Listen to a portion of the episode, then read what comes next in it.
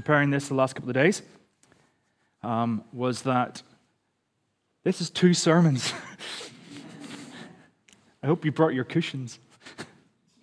You actually look scared. I'm only joking, okay? um, there's a little device that has been phenomenal in raising money for charity, and it's this. Does anyone recognize this? The coin vortex. It's probably got other names, but that's what I call it. And uh, I have to admit, when I see one of these, I kind of turn into an eight year old because I get a coin out and you put it on, you watch it spiraling all the way down, and it kind of disappears, and you get really excited. Or I do, anyway. and now, what on earth is this about regarding Revelation? Well, we've been saying all along that Revelation is not a sequential, chronological chain of events that you've got to tick off along a timeline and go, right, we're there now. That it's more snapshots and images and screens of different uh, scenes that are going on from eternity. But the thing is, this is not just going round and round in circles. It's not just going round and round in circles. Like the coin vortex, it's going somewhere. It's going round and round again. We've looked at the seven trumpets. We've looked at the seven seals. We've looked at um, lots of sevens. We've repeated lots of things because we're looking at them in different details. But it's not that we're going round and round in circles. We're going somewhere. And like the coin in the coin vortex, it eventually comes to a singularity at the very, very end, and it drops into the very small point. And whenever you look downwards at it, as it goes round and round, you are looking at something the whole time. You're looking at the singularity, the point that it ends in, the apex, the apex of the whole progress. Revelation's going somewhere, and where it's going is here. God wins. Thank you. Charismatics, a lot of you. We may be going round and round and looking at these things, but the thing that we have in focus that we are aiming for is at the center of this God wins. And it's important that we remember that. So we are approaching what could be described as the, the last stretch. And we know that because of what, um, because the rota says so, but also, um, but also because it says, with these seven plagues, it's the end. Then the end needs unpackaging, which we'll be doing over the next number of weeks. But it says, with this, these last seven, this is the last. So we're going somewhere. And it's we're going somewhere where God wins and He sorts everything out. And this is the beginning of the process where He sorts everything out. And so we're looking at these bowls, the bowls of God's wrath. Now, wrath not a nice word, is it? We're not keen on that. I, I looked for a really scary font to try and uh, capture that. We don't like the word wrath because it's scary, especially if you say wrath rather than bath. I know wrath, wrath or wrath. We don't like this, do we? I know some people who, when they sing in Christ alone and it sings about God's wrath, they don't sing it because they don't like that thought of God's wrath. And maybe there's something about the image of a God that we've been brought up with. I certainly have some of this in my background, my upbringing, where the emphasis was on the God of wrath who is ready to smite you when you step out of line. Does anyone else share that background, that baggage, that God's looking to get you? And he's ready to smite you with the fury and vengeance of his wrath. But we don't like that, do we? Uh, we that's kind of Old Testament God, isn't it? Old Testament, scary, vengeful God. We like the New Testament, cuddly and cute one, don't we? That's not a new phenomenon. In the early church, there was a bloke called Marcion. And Marcion didn't like this Old Testament God either. He thought it was a separate God entirely. And so he rejected the Old Testament. And some of, um, he rejected Matthew's Gospels far too Old Testamenty. He took out, he edited loads of other Gospels, and he accepted some of Paul's letters. And in response to that, the church got together and said, okay, what really is the Bible? And that's where we got the Bible of, that's where it came about, the compilation of what was in Scripture. But he couldn't accept that the God of the Old Testament and the God of the New Testament were the same one because they didn't like this word wrath, God's vengeance and stuff. But the thing is, there is a desperate need to grasp the importance of God's wrath. Simon Ponsonby wrote this. He said, God's judgment is his justice, which is his wrath, which is his love, poured out to expunge evil and put everything in order. And Tom Wright writes, Not to speak of God's wrath is either to belittle the fact of evil or to imply that God doesn't care about it and has no plans to deal with it.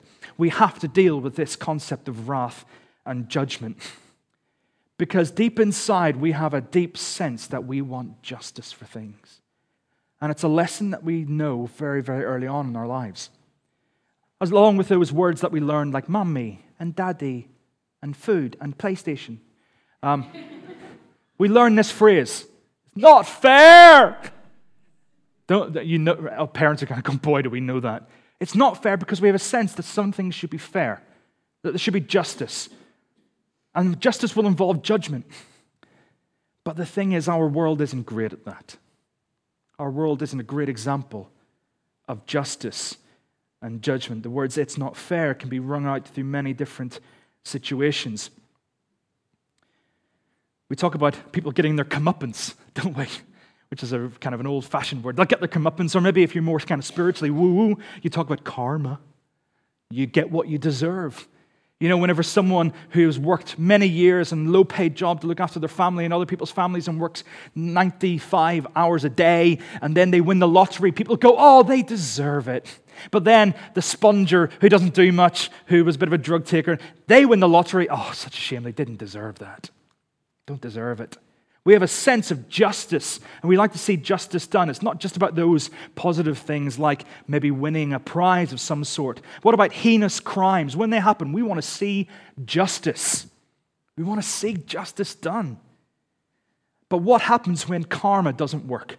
Or what happens when comeuppance doesn't happen? When the wicked prosper and the innocent suffer? When God's people come off second best? When the cry for justice from those who are in power falls on deaf ears because they're the ones who are the producers of injustice. What happens then? Well, people have to cry out to God. Have to cry out to God. And we hear this loads of times in the Psalms. Psalm 13 says, How long, O Lord, will you forget me forever? Forever. Throughout loads of the Psalms, it talks about complaining that the wicked are winning. Why, God? Why don't you sort it out? Please sort it out. Psalm 35, Psalm 37, Psalm 43, 53, 54, 94. And that was just a couple of minutes looking ones up. There is a cry of the heart God, would you please sort out this mess? Because we want to see justice and judgment done. And Revelation 6:10 talks about the prayer of the innocent victim, the innocent martyr. And the cry is, How long, O God? How long will goodness and beauty, life and innocence be violated by aggressive self interest? And there is a delay. God delays and delays. And a few weeks ago, we looked at the reason why he delays because he desperately wants people to respond, both to his love and being nice to people, but also he'll use a stick as well and say, These are the consequences of your bad choices. And even here, in the last seven plagues that are being poured out, People are not repenting, but I get the feeling if they did, God would say, Yes, come in. You are forgiven. But people are choosing not to, instead to curse God. He's desperate, and that's why there's a delay. That's why we cry out, How long until judgment and justice comes? And this cry out to God for justice are the echoes of Exodus through the years. And Exodus is a motif throughout the entirety of Revelation about deliverance, freedom, so there's a cry for God's judgment, and we look at Revelation 15 and notice that the cry for God's judgment and God's judgment itself comes from a place of worship. The martyrs are singing the song of Moses and of the Lamb, a song of deliverance. And the chorus rings out here and elsewhere in chapter 16 these sentiments Lord God, true and just are your judgments. Your judgments are true, your ways are just. But we have a problem with judgment, don't we? It's not very PC. We don't do judgment. We may not agree with it. Okay, God, but you know, mm, I'm not too sure about that. Because we live in an age of public opinion, don't we? We live in a, an age where vocal public opinion is definitely heard. We live in the age of a rejection of authority, of a distrust of the expert, Who here watches Strictly Come Dancing? Go on, admit it. I have, on occasion, stumbled across Strictly Come Dancing. Um, and I've watched a bit of it. Now, from what I understand, correct me if I'm wrong, there is a panel of expert judges who've had years of dancing choreography experience, dancers themselves. They have years of knowledge, and they judge the dancers in front of them, don't they? And they give them seven, all that stuff, yeah? Yeah. That's only half the mark. The other mark comes from what? The public vote. The public that has got even more dance experience than those who've done it for a lifetime of occupation, but it's worth just as much because the public opinion matters. And the thing is, with miscarriages of justice that we've seen over the years, we even maybe distrust the criminal justice system of our own country and, and, and, around our world. When we see injustices around the world, it erodes our trust. And so, my question is do we extend that distrust to God? And here's the question Do we trust God to do the right thing? Do we trust God to do the right thing? Because I think sometimes we don't. And how we test that is we read about some of the atrocities that happen in, in the Bible, and particularly these plagues or the, the, the, the wrath and judgments that come out. And they're really harsh. And I wonder if our global peace, everybody's nice ideals, when we hear this, we go, God, that's a bit harsh, isn't it? You're being a bit harsh there, God. Come on. I'm sure they're nice. Do we trust God enough to make the right decisions? Yes, of course we do. As long as we agree with them. Because we know better, don't we? I'm not so sure. We have a privilege of, um, of leading funerals for people. And I know um, from experience in a number of different situations that a, a question has been asked to me in different contexts, but the same question is this My loved ones passed away. Where are they now? Are they in heaven or hell? Can you tell me? And what do you do with that? If you hold a certain view of evangelism and evangelical belief, what do you do with that? I have come up with the best response, which is an ultimate cop out. They are in God's hands. It's a cop out but it's a thoughtful one because I'm in no place to judge. I stand under judgment like anyone else. I don't have the capacity to make that kind of judgment. I know what the Bible says about how to be certain of a relationship with God in eternity is to have a relationship with God now. But I'm not going to judge someone here on earth and say they're in and they're out because I don't know. I don't know. Now, I have to give a warning here. I am going to talk about rugby.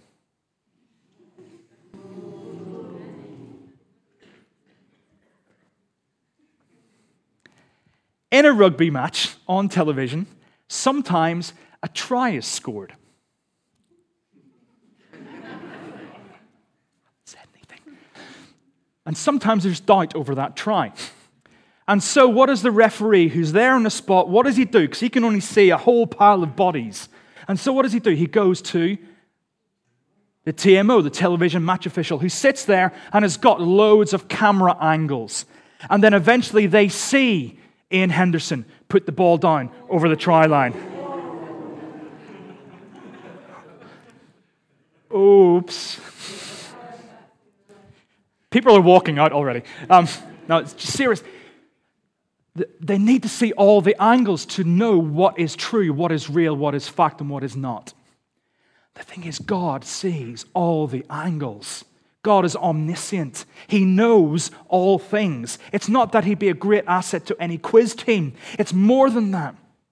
He knows every action. He knows all attitudes. He knows all intentions of the hearts. He knows all causes of people's actions. We talk about the fact that often perpetrators of crimes and of sins and of heinous behavior are often victims of the similar crime.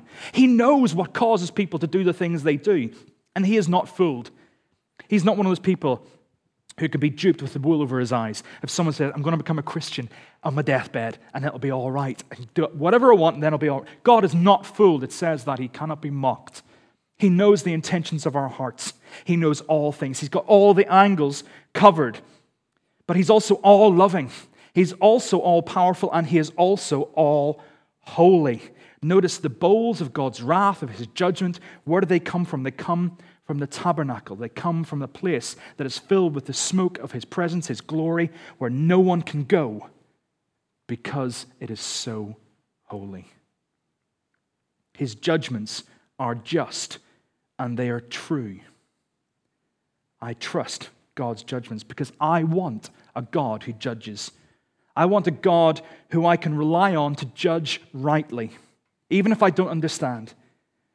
I stand before his judgment too, for I play my part in the sinfulness and the hurt of others. But I thank God that I stand judged, but I stand judged with one who stood in my place and did the sentence for me. If this God doesn't hate evil and act upon it, then he's not good, he's not just, and he's not holy. But if this God doesn't do something about it, then he's not love. And the thing is, he did. We're looking at these seven bowls. We're not going to look at them in detail, we're going to look at them as a broad sweep. We look at bowls 1 to 4, and we see that the bowls 1 to 4 are the angel angels pouring out God's wrath and his judgment onto the land, onto the sea, onto the rivers, and onto the sun. These are but ecological consequences. Now, I, am not necessarily, you know, fly the flag, tree hugging kind of person. I don't, but I think we have a responsibility for our world. But the thing is, our planet, our people, our humanity hasn't carried that out. And so nature and creation is passing judgment on humanity, whose responsibility for the stewardship has been abandoned for the use, the abuse, the excess, and the exploitation of the world's resources. Hasn't it? And what we see increasingly are the consequences of the abuse and excess of using our world for which we were meant to be responsible for.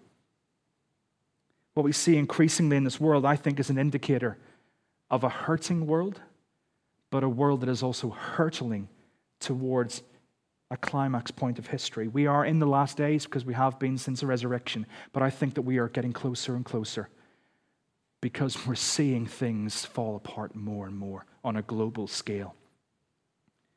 Paul writes about creation groaning. All is not well in the earth, so therefore, this planet ecology is a Christian concern. But still, people don't repent and they curse God for what's happening. Then bowl five is poured out on the throne of the beast, the heart of his kingdom. Bowl six is poured out on the Euphrates, the river which, uh, which is in the very, it's like the lifeblood of the Middle East in that area. And it's been a natural defense against the powers of the kingdoms of the East. But when the river dries up, it's like a highway for them. And so the kings of the east are threatening to come. This strange alien force are coming, coming towards that kind of central place. And the unholy trinity, Lisa spoke about the unholy trinity last week, they make an appearance. And evil spirits come out of their mouth, out of the dragon, out of the beast, out of the false prophet. And they spread rumors, they spread deceptions, they do miracles in order to entice the rest of the kings of the world to come to the same place. And what we call Armageddon happens. This is not a Bruce Willis movie. It is also not necessarily the end of the world. It's not a nuclear explosion. Armageddon means the hill of Megiddo, and it's a real place. Unfortunately, there's no hill. It's a plain, it's a valley, it's a crossroads. Megiddo, this um, area, was the crossroads of the trade routes in the Middle East, but it was also one of the best known battle sites. It's a real place, and over 4,000 years, these are the peoples who have fought battles there the Egyptians, the Israelites, the Greeks, the Muslims, the Crusaders, the Mongols, the British, the Germans, the Arabs, and the Israelis. This is a place of battle. This is a place of war. This is a place of clashing of nations. It's a place that a climactic battle will happen. It seems it's apt to. But did you notice in verse 15? There's a little bit of a breakaway. In the midst of all this dread and horror, Jesus speaks. Keep calm. I'm on my way back. I'm coming soon. I'm coming. Stay with me. Stay awake. I'm coming. The earth battles kings of the west and kings of the east, inspired by the unholy trinity. Remember that in any war between A and B, east, west, north, south, arms dealers can supply both sides. And the enemy that we fight against is the arms dealer. Entices those from the east, entices those from the west, because sin, evil, is a self destructive force. In, in the 80s, in the 70s, 80s, there was the Cold War, and there was the threat of nuclear disaster. One word prevented that happening. It's the word mad. I know it seems apt, doesn't it? MAD stands for mutually assured destruction. That if one person launched a nuclear weapon, the other side would as well. And tit for tat, the world would be destroyed. It was the thing that stopped nations doing that. Um, but that is what's going to happen. The kingdoms of the earth that follow the beast are mutually assured their destruction. They will fight one another because they both serve the beast. But then the seventh bowl is poured out into the air, the place between the heavens and the earth, the place of spirits, ideologies, philosophies, and a voice cries out from the throne, It is done. Now, I think you've heard that somewhere before. We said at the very outset of the series that the cross is not just a historical event, it's an eternity event, and it echoes across past, present, future. And here it is echoing from the voice of a man on a Roman cross crying out, It is done. The wrath of God is satisfied. And creation quakes at the sound of it. And within this, within this devastation, John is invited to go and have a look at a beauty. And we look at the beauty now in chapters 17 and 18. I'm so pleased that Lisa and I don't need to submit our timetables and diaries to like Baptist Union or even to the diaconate because Lisa spent some time with the Antichrist, and this week I've spent most of my week with the whore of Babylon not looking so good, really, is it? These are highly symbolic caricatures that John is painting. Um, Flannery O'Connor, um, she's a writer. She writes some bizarre characters in her stories. And she was asked why she does this. She said, For the near blind, you have to draw simple, large caricatures. So we have Babylon, the mother of prostitutes, and she wears her name with bold audacity I am a queen, I am not a widow, I am going to survive. She is resplendent in scarlet and purple and dripping with jewels and riches. I did a Google search with some trepidation for the words whore of Babylon. there was sweat dripping off as I clicked search, but actually, it was not too bad It wasn't too dodgy. I was surprised. It wasn't too dodgy. What it was, was rubbish. This was one of the best pictures. Lego!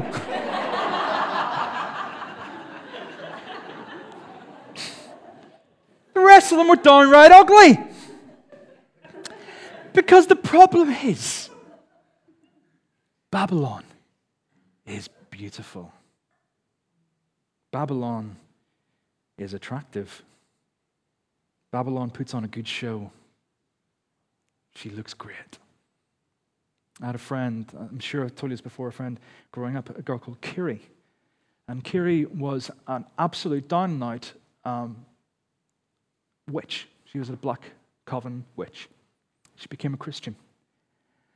Amazing story of her testimony. And she told me this fact. She said, You know, Phil, Satan's beautiful. He's very attractive. Otherwise, why would we not give him to temptation? He spreads a rumor that he has a pitchfork and horns so people will leave him alone. That's what Steve Turner writes. Babylon is attractive, enticing, seductive, appealing, desirous, and tempting. And the kings and rulers and authorities of the earth have literally got into bed with her. And their peoples have been lured into her arms, and she drinks from a golden cup. I wonder if this is the same cup that God gives her. If you look in chapter 16, it says God gives her the gold, a cup filled with the fury of his wrath. He's not happy with this woman, this image. Within this golden cup, it says, are abominations. If you want to get the feel of it, Tom Wright talks about it. He says, Within this cup, this golden, beautiful cup, there is blood, there is dung, there is urine. And that's not even scratching the surface of how abominable John's trying to get this across, of what is putrid in this beautiful cup. Jesus spoke about it as well whitewashed tombs. She may seem a beauty, but scratch beneath the surface. Look a bit closely and see the truth. She is a whore. She deals in fantasies and falsehoods. I have a friend who's been to Las Vegas, and he said, you, as soon as you say Las Vegas, you think of the bright lights, this, the strip, and the, all the casinos. It's wonderful. He said, you go one street behind those, and it's a dump, it's a dive, deprivation, drugs. It's horrible. But that's not the picture that you're painted, is it? Scratch beneath the surface, and you realize that she is but a dark parody of the bride of Christ. We talked about parodies last week, Lisa did. She is a parody of the bride of Christ. She is the mother of prostitutes because everything she offers comes at a cost. And this is not just about sexual immorality. So, who is Babylon? We need to go back many thousands of years to Genesis chapter 11, when people decide that they're really clever. And they stop using pitch and straw and they start using bricks and they build cities. They develop civilization. And they said, well, let's build a tower. Let's build a tower right up to the heavens because we are like really clever, aren't we? Babel and Babylon, which follows, is the ultimate example of human self fulfillment and eventually human, attempted human self deification. We can become gods, we can reach heaven by ourselves. Is that not a lie that we're taught these days? We can do it ourselves. We don't need the church, we don't need God. We just need to find our inner selves. We can do it ourselves. What was the, one of the original temptations in the Garden of Eden? Satan says to Adam and Eve, You bite this apple, you'll be like a God. The foundations of Babel, the foundations of Babylon, is a symbol of rebellion and independence against God. It became a city, it became a state, it became a nation, it became an enemy of Israel. Assyria, which was one of the big superpowers, it took over Israel when it split Israel and Judah. It took the northern kingdom, and then Babylon came and it took Assyria. And then, under Nebuchadnezzar, it took its eyes towards uh, Judah and Jerusalem. And the prophet said, Change your ways, or Nebuchadnezzar's going to come and get you. And they didn't, so he came and he got them. And so we have the exile defeat and exile of the Israelite dream. And the Old Testament prophets, they predict Babylon will fall, and it did. It fell to the Medes, and then to the Persians, and then after the Persians, the Greeks came along. And then after the Greeks, another stereotypical aspect of Babylon that arrives is Rome. The glory and squalor of Rome. And this is where the first readers of Revelation are slap bang in the middle of it. They relate to the fact that Babylon is a code for Rome. It's what they identify with. And in more specific, we didn't read it, but it says about the seven, it sits, uh, Babylon sits on the beast with seven heads. Seven heads are the seven hills. Rome sits on seven hills. It fits. But remember, with prophecy, biblical prophecy, it's multiple peaks of the same mountain. We reach one peak, we get to the top, we see there's another peak. And it's fulfilled, and it's fulfilled, and it's fulfilled again until ultimate fulfillment at the end of time. And so Rome is the pinnacle of glory, but even Rome falls. And then it's taken over by a thing called Christendom. And it looks like the church is doing well, it's in charge, but think of the atrocities that the church did. We really messed up because we had a great deal of power and influence. And during that time, we have the Ottoman Empire. We're doing like 2,000 years in a couple of seconds. We have the Ottoman Empire, we have Islam, then we have a reformation against them, but then we have the voyages of discovery, and we have Spain and France and England and, and Holland spreading their kingdoms and their territories for more and more lands. And then as we go on further, we have the Napoleonic reign, and then we have herself, Victoriana, Britannia victorious throughout the entire world. And then we have at the same time we have Prussia and the Tsarist Russia. And then from this we have war. And from war we develop another Rome, which is another Babylon. We have the Nazi empire, using iconography, which is very similar to all that's gone before. And when that falls, we have these things that arise. We have communism come to the fore, we have capitalism and the rise of the United States. So, capitalism and capitalist democracy seems like the biggest movement at the time, but actually, we're changing to another one. We're in the midst of a cultural flux to a thing called globalism, where we're all part of the one big thing. And if you go against it, then you're in trouble. All this can be summed up in one word empire. Empire. The story of accumulation of power and often by the subjugation of people. It's the commodification of creation. This is why Babylon is a prostitute. Relationships, resources, people themselves are commodities to be used and traded.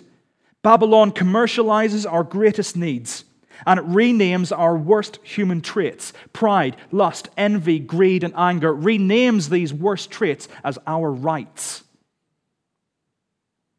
and our desires. Notice if you read the rest of the chapter, and I encourage you to read the rest of those chapters, who is it that mourns the fall of Babylon? It's the kings who have adultery with her, and it's the merchants. And you read the list of all the things that they have the list of trade items, of luxury goods, of excess, of splendor. And what's at the end of that list? Have a look. It's verse 13 of chapter, 18, chapter 17. 17.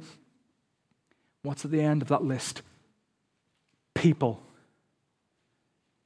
Empires are built on slavery of some sort. Always have done, always will be. It just may have a different name. Workforce is another name for it.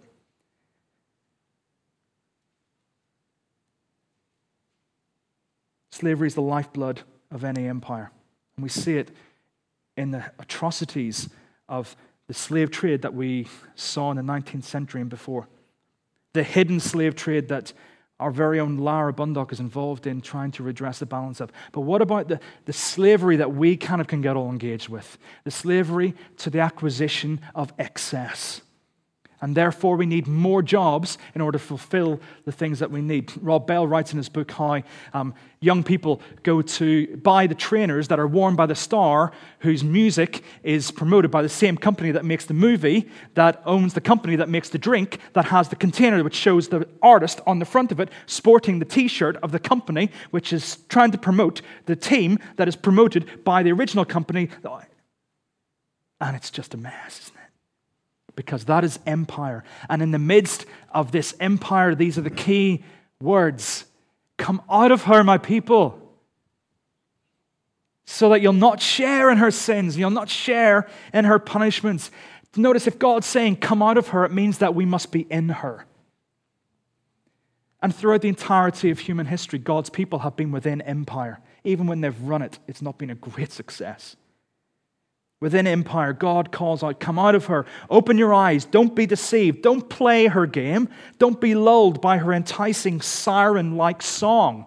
You have some dangerous choices to make. And I want to ask this question Are you aware of the Babylon in which you are living? Because we are living in a Babylon, and we need God to open our eyes to see it.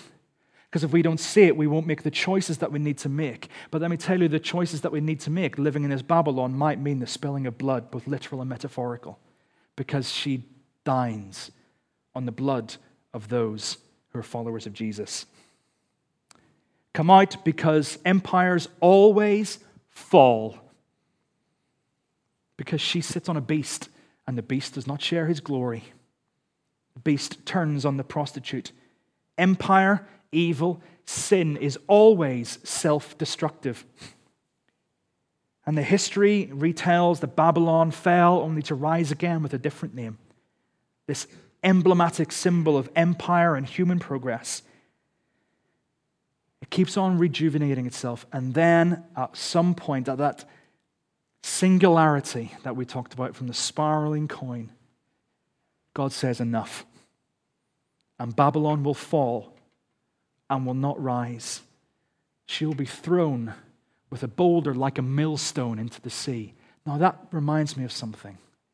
Jesus was talking about children in Matthew chapter 18, and he said, Anyone who causes any of these children, and we are children, anyone who causes these children to sin will have a millstone tied around their neck and thrown into the depths of the sea. God's not happy with Babylon. Babylon has hurt his people, and he's out with judgment.